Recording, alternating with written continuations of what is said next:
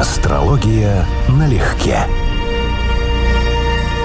Константин, скажи же мне, пожалуйста, не составляя натальную карту, а просто спрашивая у человека знак зодиака, дату рождения и год рождения. Можно ли хотя бы отталкиваясь от этого девушке или молодому человеку как-то прикинуть собственноручно дома, насколько велики шансы красивого романа, давай так. Не будем к звездам рваться сразу, но красивого, классного романа. Ну, очень маловероятно. Этого очень мало, критически мало. Если эти данные берет астролог, то у него есть возможность какого рода, я знаю это по себе. Ты видел сотни или тысячи карт, ты просто помнишь вблизи этой даты, которую тебе сказали, какая была примерно картина, потому что она меняется последовательно. И ты понимаешь, что такие-то факторы находились вот там-то, это находилось здесь-то, да. Вот в точности, как у Булгакова, это самое, Луна ушла. То есть ты в голове строишь гороскоп приблизительный. Это возможно, но с большим опытом, по факту. Второй вариант. Опять же, если астролог достаточно квалифицированный, опять же, квалифицированный, то есть с хорошим стажем, с опытом, он многие вещи видит по внешности. Просто потому, что астрология прямо связана, ну, часть астрологии связана с телосложением, с манерами, с подачей себя. Он понимает, какие планеты что за что отвечают во внешности, и видит там на уровне, грубо говоря, ну вот, допустим, плоские бесцветные губы. Это совершенно конкретно о Венере, причем не очень хороший. Или там, допустим, нос с горбинкой, выдающийся на лице, да, это о Марсе.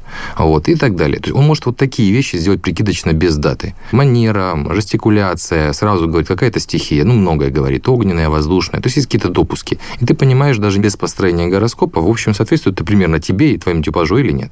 Но этого все равно мало, и более того, требует квалификации. А вот человек, который, условно, наш радиослушатель, который совсем пока от этого далек, так слышал, что это есть, и хочет упростить себе жизнь, так не выйдет. То есть даты будет очень мало. А нумерология, скажи мне, насколько ты э, ее присовокупляешь к своим никак, расчетам? Никак. Я пытался заниматься, более того, я пытался искать кого-то, кто может это делать хорошо, заочно даже. Вот у меня личное впечатление – это красивая философия, но она не прикладная астрологов, которые делают прогнозы, в том числе публичные, там, мировые, мунданные и так далее, отчитываются за результаты, то есть показывают результат системно и объективно, найти несложно. Их не то чтобы много, но они есть, они присутствуют. То есть ты можешь видеть реальную работу, да. А вот найти таких же нумерологов – это проблема. Поэтому нумерология, еще раз, это красиво. Это интересная логика, да, что все можно описать математикой, в том числе такие материи. Но прикладное значение, по-моему, минимальное. Слушай, но ведь в теософских и всяческих эзотерических учениях, и в том числе, кстати, в Кабале угу. иудейской, значение и магия да. чисел огромное да, место я занимает. Я знаю. Мы это утратили вообще как люди, то есть сама дата рождения, вот как набор, как код чисел, уже ни о чем не говорит? Вообще, изначально числа – это абстракция. Вот просто сходу. Для Каббалы, например, это не абстракция, это высший мир, и именно по числам, по чертежу создается все. У них философия другая, почти религиозная. Поэтому они считают, что понимая числа, понимая вот заложенный скрытый смысл, ты понимаешь все. Но я, наверное, агностик. Даже не наверное, я агностик. Хотя у меня специфическое мировоззрение относительно перевоплощений, но, в общем, я считаю, что мы все равно крутимся вокруг не того, что во что верим, а что можем применить. И числа – это абстракция. Вот стоит на столе два стакана. Число 2 не существует. Это два отдельных объекта. Нас учили думать, считать в детстве, что если стакана два, то их два. Вот два нарисовали нам на доске, и мы теперь в это верим. Но мы же можем разложить один плюс один? Можем, но только два стакана могут у нас вообще не находиться во множестве. Они стоят просто как один отдельный стакан и один отдельный стакан. И считать их как два мы категорически не имеем никакого права. Их не два. Это две отдельные единицы. Ну хорошо, в жизни как нам это использовать? Два это или один плюс один? Я, ну, как мой вкус, не путаться. Потому что Блаватскую я читал. Вот э, у меня был, ну, скажем так, в моей жизни прошло три мировоззренческих революции. Вот я живу в том периоде, который я уже лет 20 не менял. Ну вот и первый, второй, точнее сказать, этап у меня был, это увлечение оккультизмом, теософией, астральными планами, законами, высшими силами, которые нас наказывают и так далее. Я очень болезненно выходил из этого мировоззрения, поэтому отношусь к нему без симпатии. Совсем. И, опять же, еще раз, я не вижу хороших практиков, которые показали бы хороший результат, опираясь на это мировоззрение. Дона Хуана, значит, ты ездил, не нашел, да? Не, я не ездил, не искал, потому что Йога и то, что описывается у Кастанеды, не нуждается в том, чтобы надо ехать в Мексику или в Индию. Вот это мне тоже всегда удивляло. Что прям надо ехать йоге учиться в Гималае. Йога здесь. Это ты. Твой мир и твои отношения с миром — это здесь, это в любом месте, это не имеет значения, это территориально вообще ни с чем не связано. Но проще начинать, сидя на берегу океана в тишине, чем в своей собственной квартире у себя на кухне. Вы знаете, скажу, что нет. Я вам больше скажу. Когда вы будете ощущать, думать, что так легче, это способ отмазки, это способ сбежать из реальности. Мне очень нравится по этому поводу Но мы же про неофитов. Я понимаю, я не про неофитов, а, по-моему, про мастера Стивена Кинга, писателя ужастиков. Он начал писать ужастики, имея колоссальный цитнот, работая преподавателем в ВУЗе на маленькую зарплату, и он писал талантливые произведения. Я читал одни из его первых, 17 лет, помню, написал лишь 15 или 16 даже, а не 17, в короче. Оно зрелое абсолютно. А он мечтал, чтобы у него был настоящий писательский стол. И вот когда он приобрел стол, он понял, что со столом он работать не может.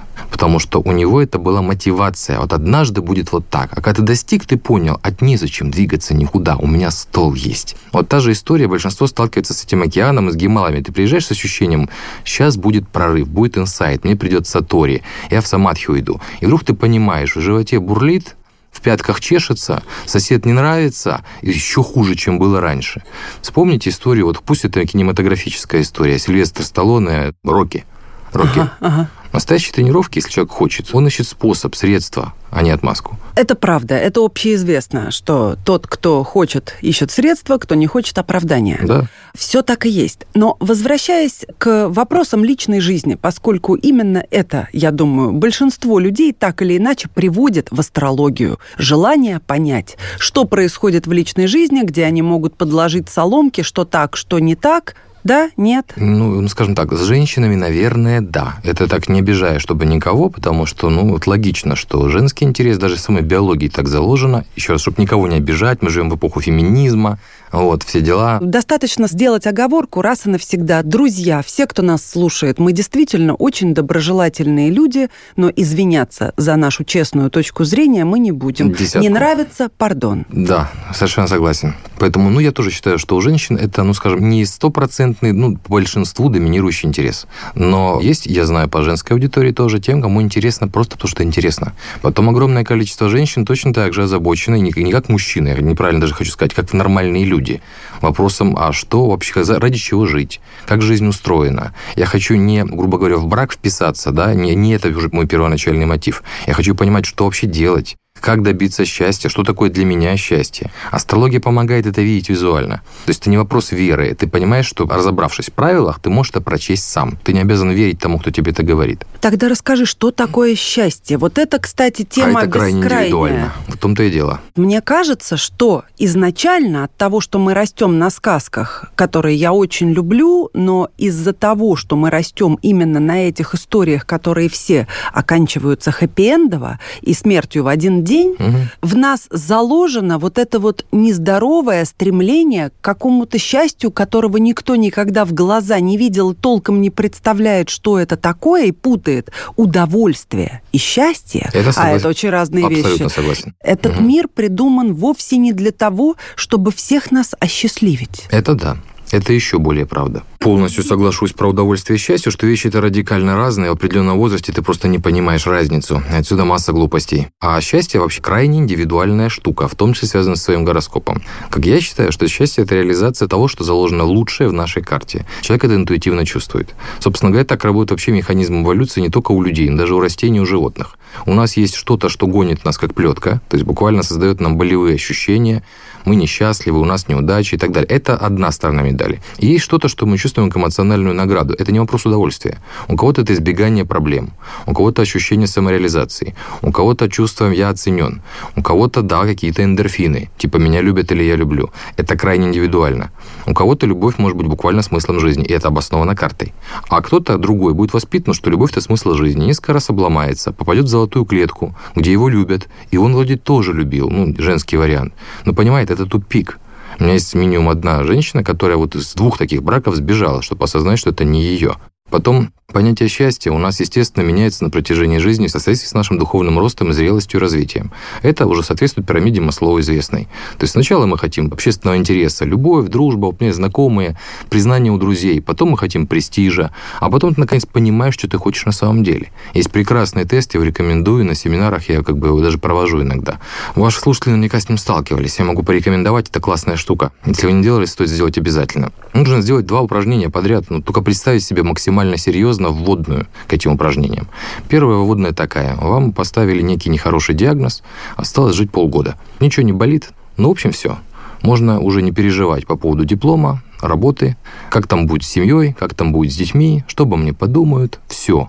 Полгода. Надо написать 10 вещей, чем вы заполните оставшиеся полгода своей жизни, что вы обязательно постарайтесь сделать, иначе вам жалко, страшно умирать. Это надо именно прожить, чтобы ответить по-настоящему. Показывать список это никому не обязательно, надо отвечать искренне для себя. Вы оказались в такой ситуации, потому что одно дело это будешь говорить для людей, красивые ответы, а другое это делать для себя. И вторая часть задания точно так же. Диагноз оказался ошибочный, все в порядке. Вот где-то там в далекой Америке помер далекий неизвестный вам дядушка, дядушка или дедушка, оставил 3 миллиарда долларов. 10 вещей, которые вы будете заполнять оставшуюся часть своей жизни. Потому что это сумма, которую один человек, да и семьей, потратить вряд ли сможет. Как вы собираетесь прожить свою жизнь, чтобы не сдохнуть со скуки и от пересыщения?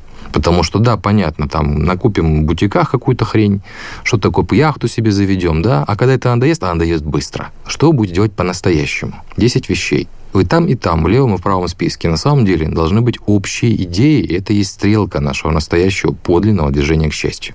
Я проводил это на студентах когда-то в университете. Меня удивляло, насколько разные ответы. То есть у кого-то, например, в левом списке, да, играл бы там в футбол с пацанами. Стал бы миллиардером, купил бы футбольный клуб другу девочки одной, там раздала бы бедным, т -т -т стала бы миллиардером, завела бы фонд благотворительности и так далее. У них это потребность, это буквально то, что их радует. А мне и то, и другое в голову не приходило под мою психологию. То есть я, мне ни там, ни там в списке ничего подобного нет. Как только я понял эти направления, я понял, что важное, что второстепенное в моей жизни. Ну, скажем, там, э, жизнь ради другого человека, неважно какого, но не является моей самоценностью, не радует меня ни в каком варианте.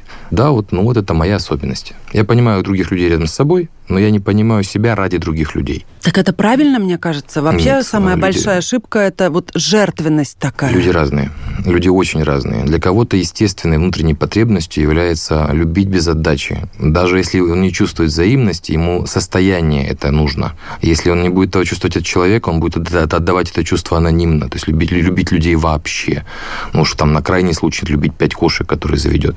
Вот скорее пятерых кошек он будет любить. А людей, ты знаешь, мне кажется, что вообще быть способным любить, тем более ты употребил слово безотдача. Ну да, без взаимности. Без взаимности. То есть это любовь без условий, безусловная любовь. На это способны только самые, не побоюсь этого слова, просветленные, ну, высокие это, души. Строго это и есть единственная настоящая любовь. В том-то и дело. Поэтому к любви способны единицы. Если мы говорим о банальной такой любви, ну, с маленькой буквы, да, за это дело отвечает в астрологии Венера, это, по сути дела, получение эндорфинов от другого человека или во взаимодействии с ним.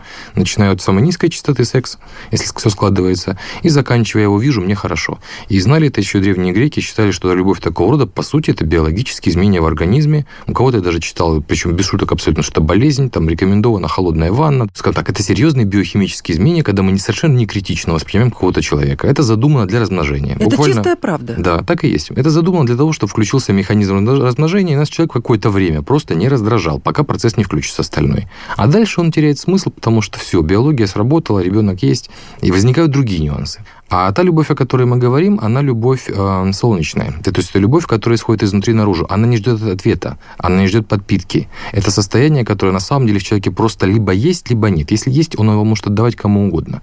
И оно бескорыстное. То есть сам факт отдачи, как у Солнца, случаи в разные стороны. Ему нравится сам процесс отдачи.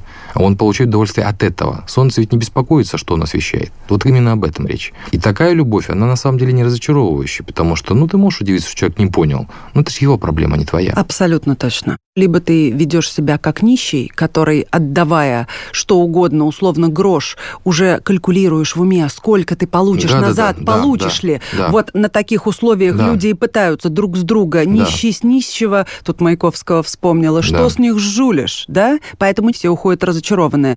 Если человек ведет себя как император, и в нем вот эта вот отдача. Король награждает, кого он хочет наградить. Он не ждет абсолютно ничего взамен. Если его дар принимается, он идет дальше рад. Не принимается, он все равно идет дальше. Да, но до этого надо зрить. Это, это та же самая история, что когда мы сейчас это обсудили, мы с друг с другом согласились, поулыбались друг другу в студии, но массе людей это будет просто непонятно. Он хочет, чтобы его любили. Он нуждается в том, чтобы мне дали эти самые, ну, условные, да, гроши. Вот, и был бы хороший человек, который мне просто дарит это счастье, я получаю свое удовольствие.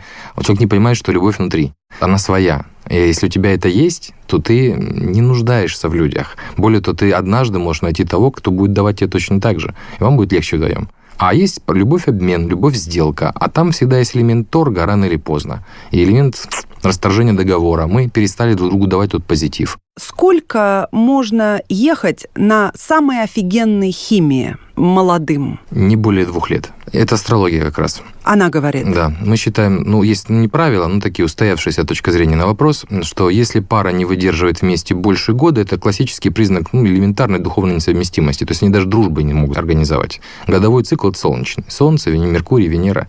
А два года – цикл страсти, цикл Марса. Это вот именно половой аспект, это даже не любовь. Это вот биохимия на уровне в твоем присутствии, да, у меня вот все трясется, вот чисто сексуальное притяжение, магнетизм. Если связь разрывается или, скажем так, резко падает в качестве через эти два года, то, по сути, речь шла о биохимии, о сексуальной стороне. А это, как правило, сводится к тематике размножения. То есть, по сути, наши организмы отрабатывали ту инстинктивную программу, которая нас сводит, потому что мы же для этого, в общем-то, все, с точки зрения Библии, здесь находимся. И следующий цикл восьмилетний. Это цикл Венеры, средний цикл Венеры, так называемый. Это не совсем уже биохимия, но это достаточно серьезная контрольная работа.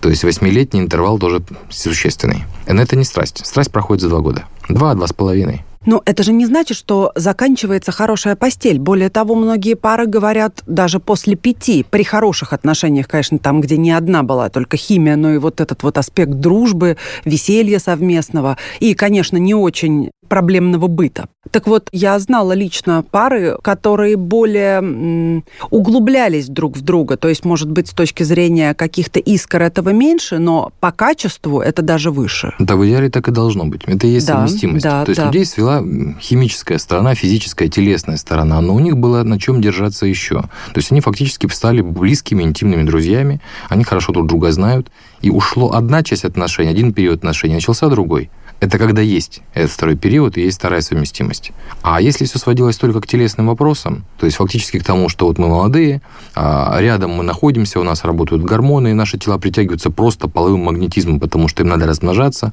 а другой совместимости с системой ценностей у нас нет. Вот это порядка двухлетнего интервала, когда все закончится. Но смотри, система ценностей может быть на уровне ума какая угодно, но когда мне 25 и тебе там 30 условно или, ну неважно, да, вот этот разлет самолет, и мы где-то с тобой сталкиваемся, да какие бы у нас системы ценностей не были, мы что, будем долго в уме э, пытаться просчитать, э, я буду отращивать фату, а ты будешь представлять, какой я стану дурой через несколько лет? Нет, конечно, правильно? Есть здесь и сейчас. Да и тут, наверное, я не понял вопрос. Ну, всегда люди схлестываются и сходятся, естественно, на этой химии, на половом магнетизме. Сексуальная энергия ведущая в мире. Не соглашусь. Нет, Нет? не всегда. Рассказывай. Даже у мужчин не всегда. Женщина это вообще, ну, скажем, там каждая третья, она по-другому устроена. Там процесс может идти от головы, ну, как от головы, от сердца. Давай химией нужно... назовем. Вот не химией. Вот именно наоборот. То есть показать ей, что с, с э, тобой ей интересно, есть о чем поговорить. Ты ее, э, ты ее слышишь и знаешь. Ты фактически становишься ей другом до определенного этапа, а потом у нее включается химия. Не менее третья женщина устроена по такому принципу. Я не спорю, и многие мужчины так устроены. Это означает лишь одно, что э, накал изначальный не слишком сильный. При Совершенно сильной верно. изначальной химии все равно мы можем пытаться с тобой сидеть и общаться как друзья, но сначала нужно эту функцию как-то чуть-чуть пригасить, ну, чтобы да можно было нормально разговаривать. Это да, бывает наоборот. Бывает, ты понимаешь, это вообще не мой человек. Человек тебе смотрит в глаза и понимает то же самое, и черт с ним, мы хотим друг друга. Бывает. Но это еще хороший, адекватный вариант, когда мы оба понимаем, что больше, кроме секса, нам держаться не за что. А вот плохой вариант, когда мы считаем, что секс и сексуальное притяжение – это и есть любовь на всю жизнь по природе, по биологии, в общем-то, задумано так, что это секс – это дело для молодых. Это мы просто разбаловались, понимаете? То есть, да, да. я-то очень хорошо понимаю. А так, по-хорошему, тела стареют с 30 с копейками. Вот в старом, в старое прошлое, вспомните, насколько это... Э, снял с языка. Естественно, что с безобразными телами. Да, да, да. Но да, ты да. знаешь, и об этом тоже. секс, безусловно, для дело молодых, молодых. и полных верно. жизненной силы. По сути дела, это задумано на молодое тело. Более того, на, на тело, которое адекватно реагирует гормонально на происходящие вещи. Скажи мне, как же тогда быть все-таки пожилым людям, и мужчинам, и женщинам, но больше я сейчас честно скажу, даже радею за женщин, но хочется предполагаются и романтики, и отношения, и секса. Ну, во-первых, совершенно верно, что романтика не предполагает само по себе секс, потому отношения могут быть очень, очень красивые, лиричные, эротичные даже, да, не имея вот грубости физиологии, которая некоторых, ну, скажем так, отталкивает, тем более с возрастом. А вот, да ладно. А вот я знаю, да немало знаю женщин, которые, которые, да, которым секс по большому счету и в молодости был не нужен, и с возрастом он не нужен. Всегда это воспринимается ну, как одолжение по отношению к мужчине. Это женщины, которые не встретили мужчину, с которым они посмотрели на небо в алмазах. Я, э, нет, я как раз не соглашусь, и в том числе не соглашусь астрологически. Получение удовольствия – это не совсем то, что запрограммировано биологией. Мужчина – это мотиватор, потому что он так размножается. Именно поэтому мужчина готов до изнасилования включительно, потому что для него это очень сильная физиологическая потребность, очень мощно давящая на мозги. А женщина, в силу того, что она биологически более ослабленное существо, она и так достается победителю. Поэтому ее принцип удовольствия второстепенен для размножения. Точно такая же заморочка, которая нам кажется странной. Все мы, там, считаем, что мужчина, он должен доставить удовольствие женщине, он должен уметь долго, он должен уметь качественно. С точки зрения размножения, все наоборот. Это должно быть быстро, потому что убежит но люди-то сексом занимаются не ради размножения. Потому что у нас есть культура секса. Мы, думаю, уже не просто животные, да? да, у нас есть длинная цивилизация, у нас есть куча всего. Вот поэтому есть какие-то изменения. Но я не согласен с тем, что секс для всех, даже для мужчин это не так. Э, Кончаловский, что ли, я читал в интервью, меня это так кольнуло, а потом подумал, блин, он прав по-своему. Он или цитировал кого-то, я сейчас не вспомню, могу соврать, что вот я импотент, слава богу. Это тоже мужская точка зрения. Потому что если ты 20 лет выполняешь супружеский долг... Как это страшно звучит. Это, Ненавижу это, это супружеский не, Аня, долг. Это не просто звучит плохо. Это, это еще хуже.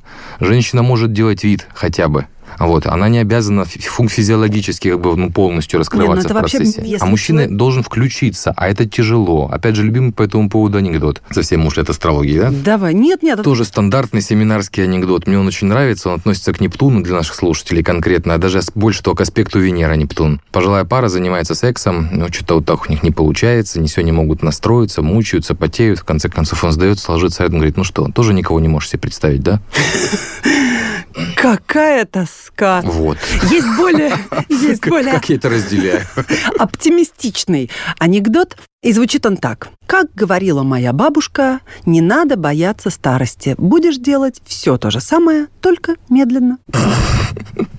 Тот же Михаил Жванецкий, да? Что такое вам 60? Испух в ее глазах, все остальное то же самое. Чернуха. Ой. Одна, из, одна из, скажем так, особенностей моей профессии, ну, это моя, даже не профессии, моей личной специфики. Я больше известен даже не как консультант, а как преподаватель астрологии последние 10 лет. И семинары, они, конечно, трудно рассказывать материал сухой, будем говорить так, достаточно сложно рассказывать метафизику как метафизику, потому что вынос мозга. Э, сложные вещи надо рассказывать легко и с интересом. Положа руку на сердце, при всем юморе, с которым надо относиться ко всем явлениям, mm. когда ты произносишь словосочетание «супружеский долг», это кромешный ад. Долги надо отдавать в банк или коллекторам, или друзьям. Аня, как в я семейной с вами, жизни... Как я с тобой согласен. Видишь, даже хотел меня на «вы» назвать. Да. Так я прав права, так да, весомо да, сказала. весомо прозвучало. Ну, еще раз, ну, для мужчин это, для многих мужчин это достаточно непростой вопрос. Надо соответствовать. Чему?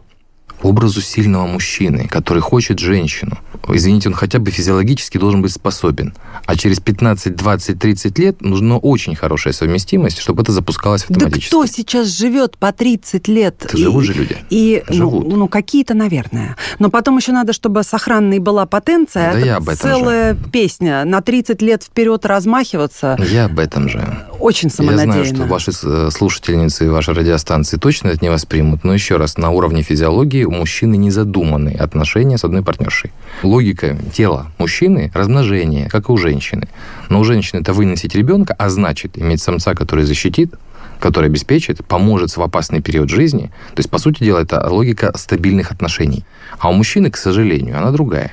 И мы, опять же, за счет того, что мы окультуренные мужчины, мы себя так в основном не ведем. Но тело реагирует по-разному. Именно поэтому женщины, зная, что нельзя связываться с мужчинами, типа вот альфа-самец, связываются. Ну, что а... значит нельзя? На них все равно все женщины и побегут в первую очередь. Да, это тоже природа. Да, ну, да, совершенно верно. Это природа тела. А по факту этот мужчина бросит, вот, не будет платить элементы, станет алкоголиком, потому что ему не нужно это все.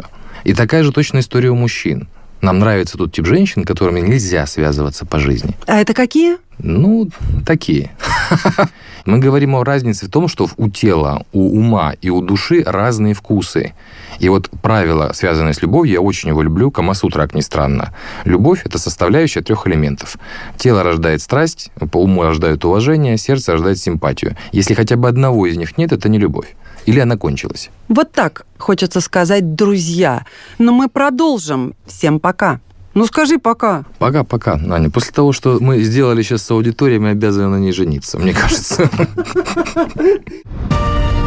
Астрология налегке.